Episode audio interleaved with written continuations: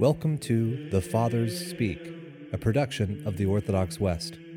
Each day, Father John Finton reads a selection fitted to the Western liturgical calendar from one of the Fathers of the Church.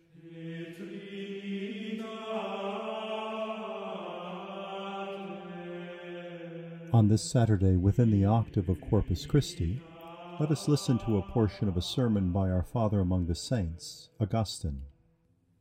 We have said that what the Lord has commended to us in the eating of his flesh and the drinking of his blood is that we should abide in him and he in us. But we abide in him when we are his members, and he abides in us when we are his temple. But that we may be his members, unity joins us together. And when unity joins us together, what can be of effect except charity? And the charity of God, whence is it? Ask the Apostle. The charity of God, he says, is poured forth into our hearts by the Holy Ghost who is given to us. It is the Spirit, therefore, which quickeneth. For it is the Spirit that makes the members to live. Nor does the Spirit make any members to live unless they are united to the body, which also the Spirit itself animates.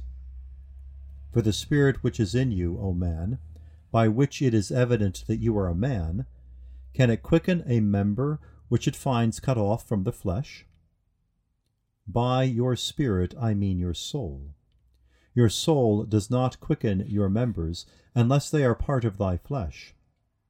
If thou takest away one, it is no longer quickened by thy soul, because it is not joined to the unity of your body. These things are said, that we may love unity and dread division. For a Christian should fear nothing so much as to be cut off from the body of Christ. For if he is cut off from Christ's body, he is no longer a member of Christ. If he is not a member of Christ, he is no longer animated by his Spirit. For if any man says, the Apostle, have not the Spirit of Christ, he is none of us. It is the Spirit, therefore, which quickens, the flesh profits nothing. The words that I have spoken to you, they are spirit and life. What does this mean, they are spirit and life? They are to be understood spiritually. Have you understood spiritually? They are spirit and life. Have you understood carnally? Even so, they are spirit and life, but they are not so to thee.